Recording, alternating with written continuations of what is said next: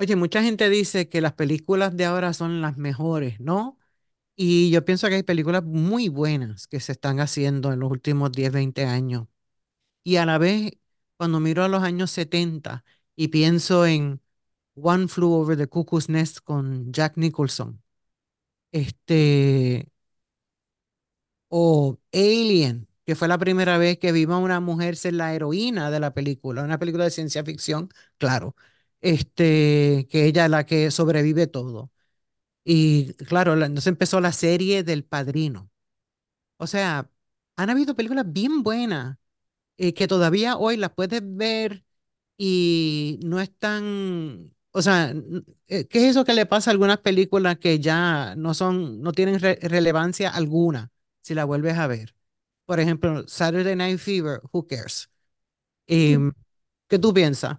Bueno, pero por ejemplo, una película como esa es precisamente esa, que en verdad quizá no, no acaban, hay algunas películas que no envejecen bien, pero es tan de una época, ¿no? Que puede verse como casi un archivo o un relato histórico de esa época, ¿no? De, de la, de las discotecas y de una manera de, de disfrutar y de vivir la noche y de una música también, ¿no?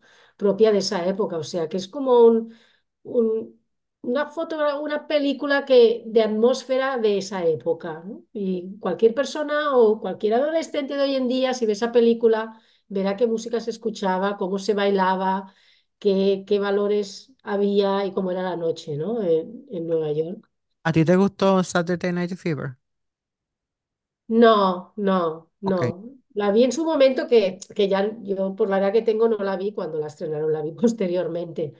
Pero no, nunca me, me llamó la atención esa película, aunque sí que reconozco que, bueno, esa manera de bailar, ¿no? De John Travolta, esa música de los Bee Gees, Sí, Estudio exacto. 54, Nueva York, la Sí. manera de vestir, Sí. es un Ay, referente de estos zapatos época. plataformas feísimos. Pero sí, este, los Bee Gees sembraron un nuevo género de música.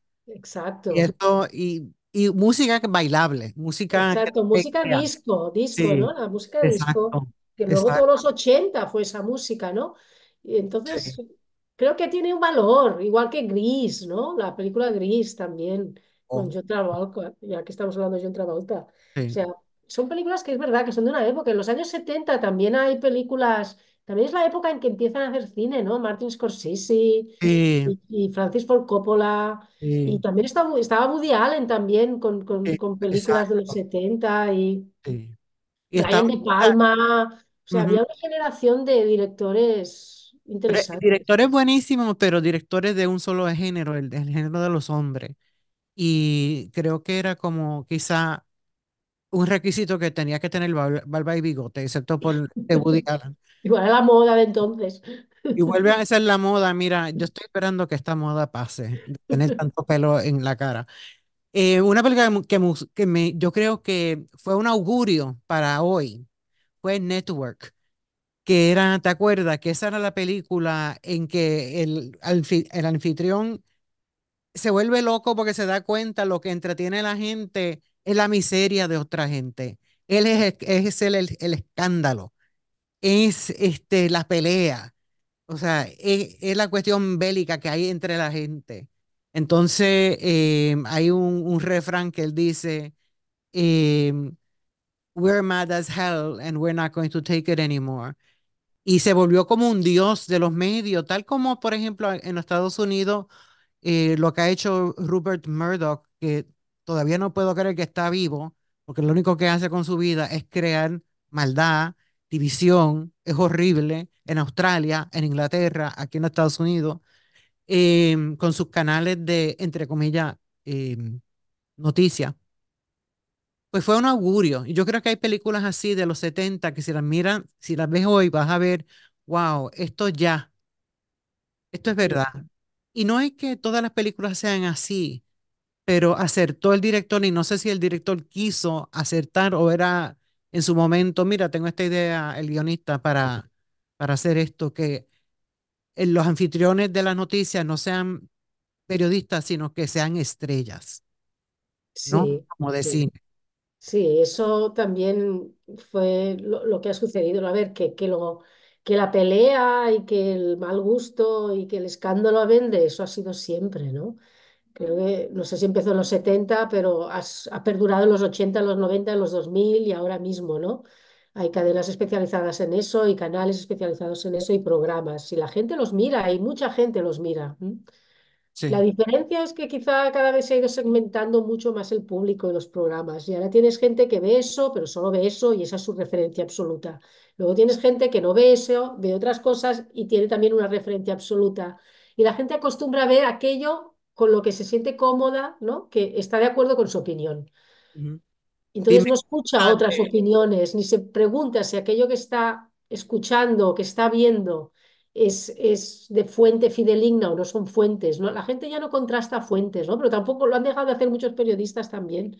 Entonces sí, hay tantas verdades, pero es verdad que hay verdades y hay mentiras, ¿no? sí, Y nos han hecho creer que en verdad todo es verdad, pero que es mi verdad, todo es tu verdad. Y eso no, no es así.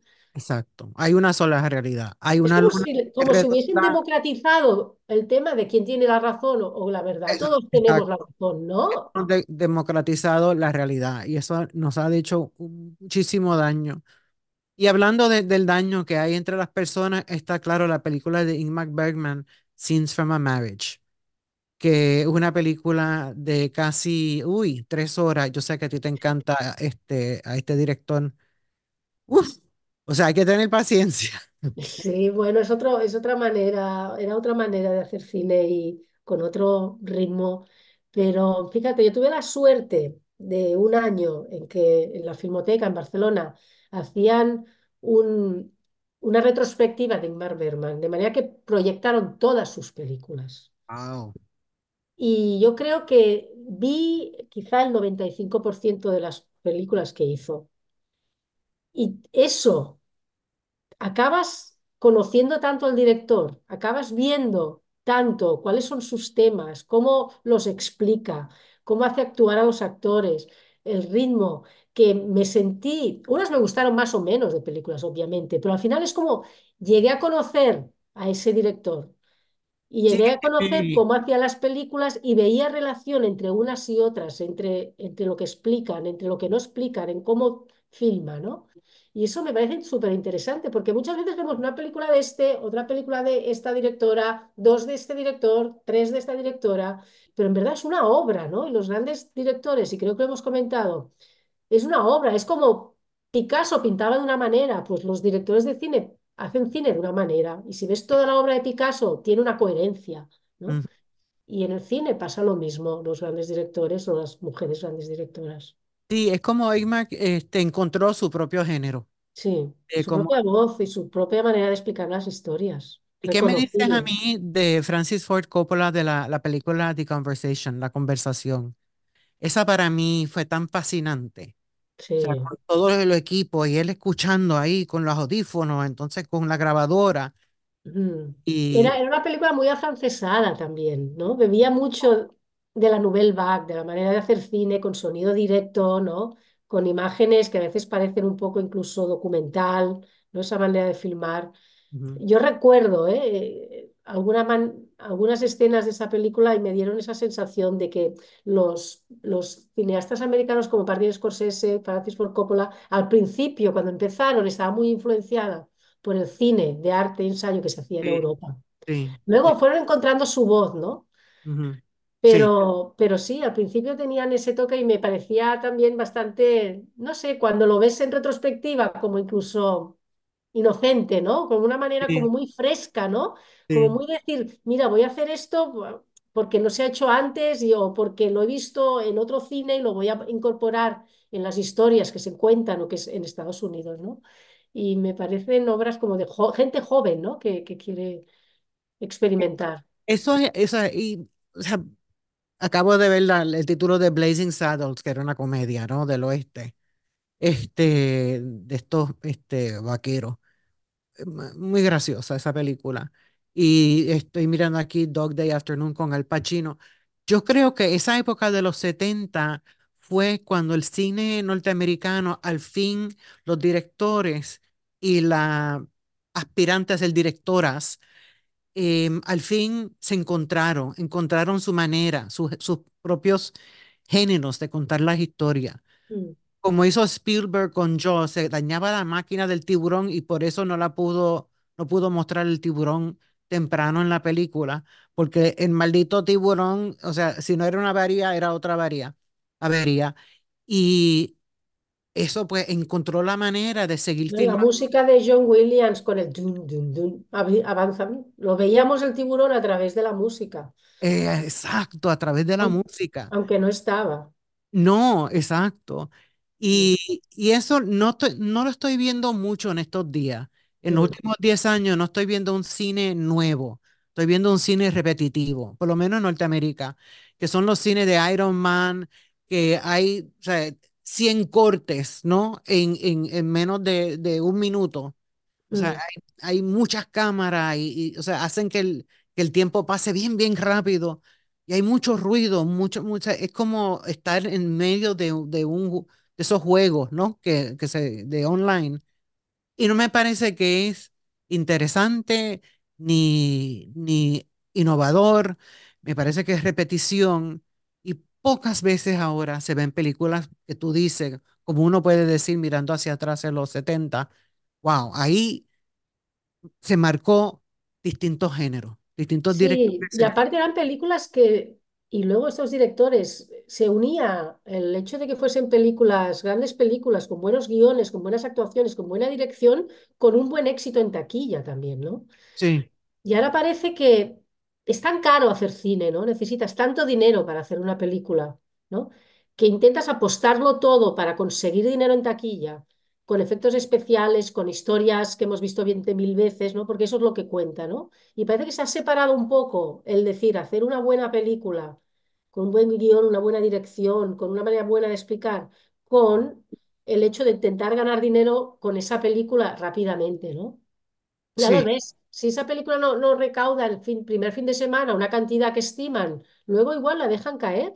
No se arriesgan a, a mantenerla más. Y las películas que duran en el cine, nada, 15 días. No, entonces, entonces, ¿qué memoria uno tiene de esas películas? Ninguna, porque luego se estrenan inmediatamente en las plataformas, ¿no? Y no es lo mismo ver películas en las plataformas que, que en un- una sala de cine, ¿no? Y creo que es para buscar rendimiento económico rápido sobre las películas con temas fáciles, incluso vacíos, ¿no? Con ese ritmo y esa parecido al videojuego incluso, ¿no? Y ya, entonces yo creo que cuando Martin Scorsese dijo eso hace unos años, ¿no? De que, se, que el cine había como, que no era cine, que eso ya no era cine, Sí.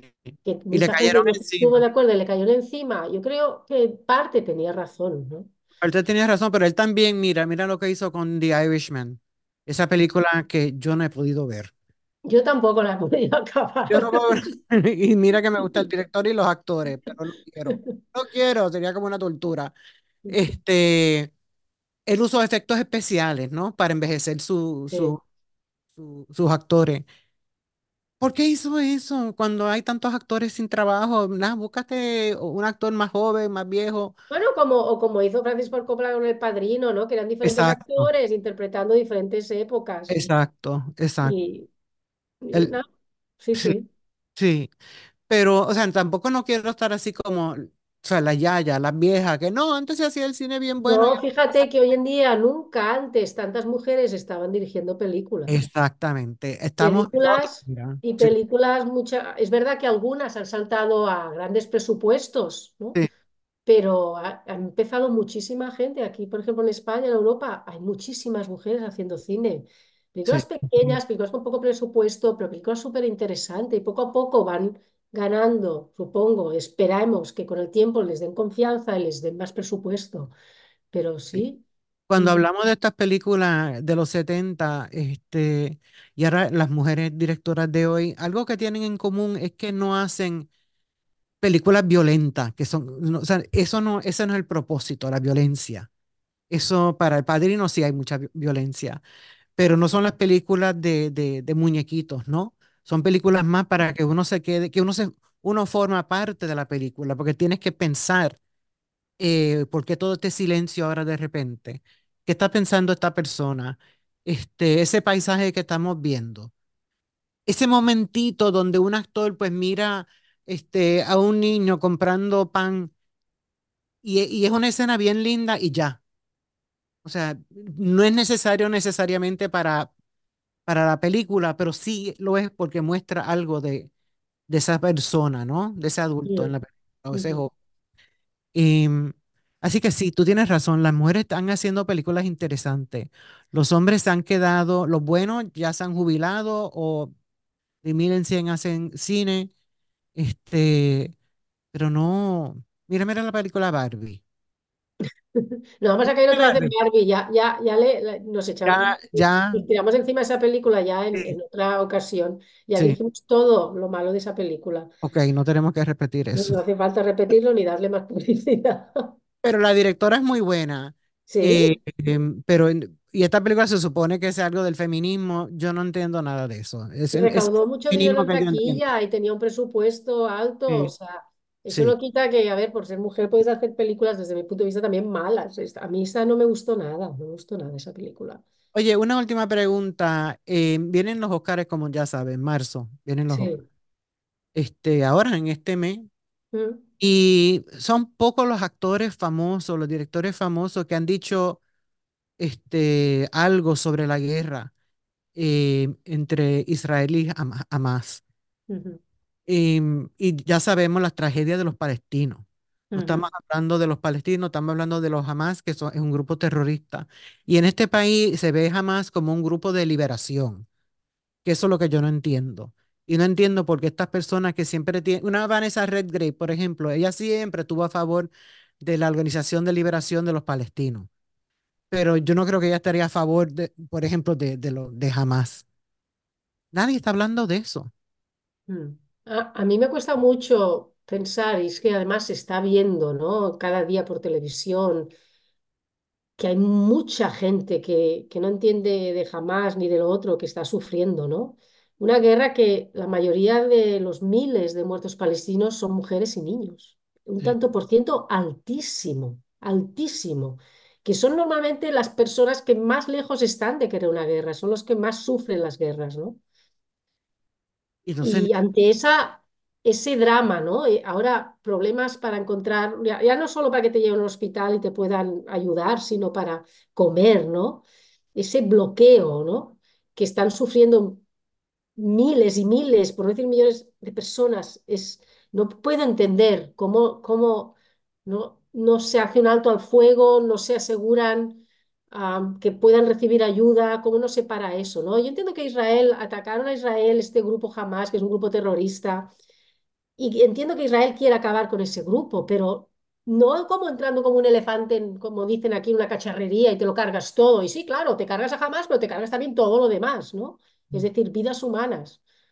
Creo que, que podemos, creo que puede haber otra manera, ¿no? Y, y me cuesta, me cuesta entender, y me cuesta mucho entender cómo si ahora criticas o si hay gente en la esfera pública que critica lo que está haciendo Netanyahu, porque no estás criticando a Israel, no es meterse con un país con Israel o con los israelíes. Hay muchos israelíes, estoy segura, que no aprueban la manera en que se está llevando esto. Es criticar cómo ese gobierno de Netanyahu está, está haciendo lo que está haciendo en Gaza.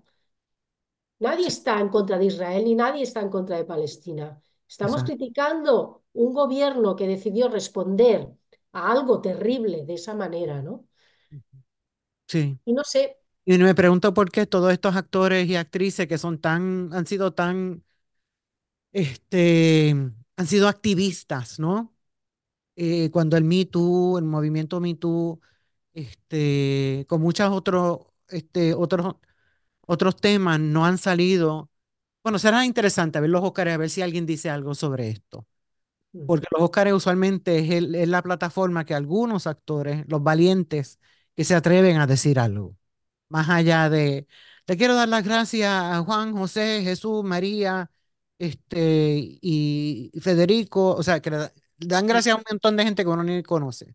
Sí, el problema es que se lleva ta- tan al extremo que si tú criticas o dices, oye, es una barbaridad lo que está pasando en Gaza, entonces te están diciendo, ah, es que eres antisemita o no te acuerdas de lo que hicieron en el Holocausto Sí. o estás en contra de Israel. No, estás en contra Eso de también, pero, o sea, pero como el mismo cine que estamos hablando de, de los 70 y que hacen algunos directores y directoras ahora, es que es, son temas complejos. O sí. sea, y, y esa complejidad que vemos en el cine, no lo estamos viendo en la esfera pública. En la esfera pública lo que vemos es, están, está el grupo A aquí, el grupo B allá, y pelean entre ellos. Y no hay la complejidad de los seres humanos, de, de cómo pensamos, nada de eso tiene nada que ver. Y no lo estamos viendo en la vida real, aunque lo vemos en el cine. No sé si me... fíjate, este fin de semana es viendo, visto que el New York Times ha sacado un especial de, hablando de personas, de palestinos que han muerto, quiénes eran, ¿no? Porque ujú, muchas veces tenemos esta imagen de, de, de, bueno, palestinos y vemos esta imagen de gente con, ¿no? Eh, con polvo, con incluso in- con esta idea de deshumanizada muchas veces que muestran los medios, ¿no? Y hay fotos de niños riendo, de uno que era médico, del otro que era que, que fundó una empresa, gente como tú y como yo. Sí, Y si miras, son fotos, las mejores fotos de esas personas, como las que guardamos todos, porque siempre guardamos las mejores fotos nuestras, ¿no? Y sí, dicen quién es cada uno y qué, qué esperaban, qué sueños tenían, qué querían hacer, ¿no? Humaniza. Y a mí me parece tan importante eso, porque siempre vemos como una casa tirada por el suelo y gente por allí gritando, llorando, ¿no? sí, Y de eso nos, nos apartamos, ¿no? Porque en verdad no nos gusta ver eso. sí, Pero cuando tú ves unas fotos de una gente que podría ser tu vecino de al lado, que podría ser tú, y esta gente era, imagínate tú que un día te vienen ahí y te tiran bombas encima de casa, es lo mismo, ¿no? Es lo mismo, es lo Es lo mismo. mismo. Y me parece tan importante eso. Y bueno, y creo que el New York Times, creo que está haciendo un buen trabajo con todo esto. Creo que En está haciendo un humanizar a, trabajo en a- a- humanizar el sí, conflicto. Y, y sé que lo tiene muy difícil porque, porque bueno, es meterse en un nido de, es de avispas, peligroso. ¿no? Tal Sí, como está todo. sí, que, que muchas empresas igual le retiran publicidad si se pasa de la raya y piensan que está criticando a Israel, no lo sé, sí, pero, o la comunidad, ¿no? El New York Times seguro que es un periódico que tiene mucha gente de, de- de religión judía que lo sigue y todo, pero sí. no se trata de, de religión ni nada, se trata de, la respuesta que está dando un Estado a, ujú, a un, a un hecho que del todo es, una, es terrorista, ¿no? sí, Pero bueno, Estados Unidos también envió ejército después del 11M a Irak y todo eso, y Afganistán, y se inventó lo de las armas de destrucción masiva para invadir países. sí.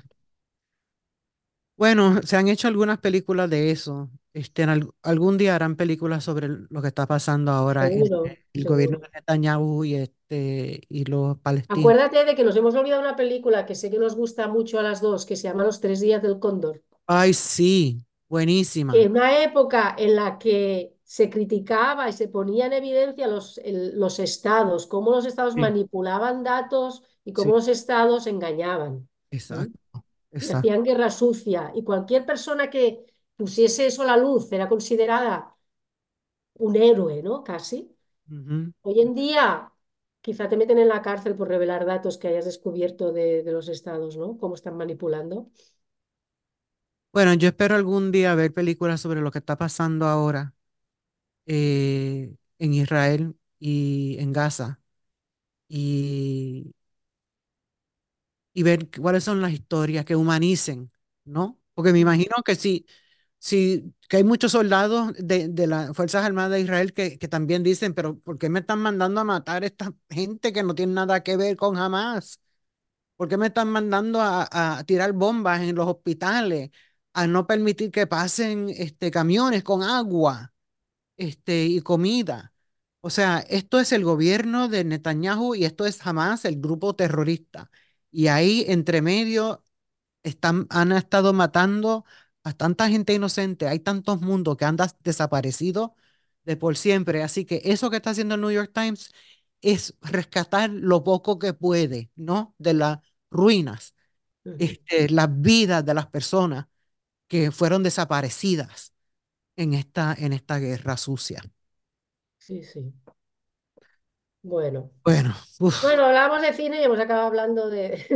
así es la vida, así es la la vida. vida, Hablar de cine y hablar de todo lo que es Bueno, realidad. el cine es la vida, ¿no? Y la vida es cine.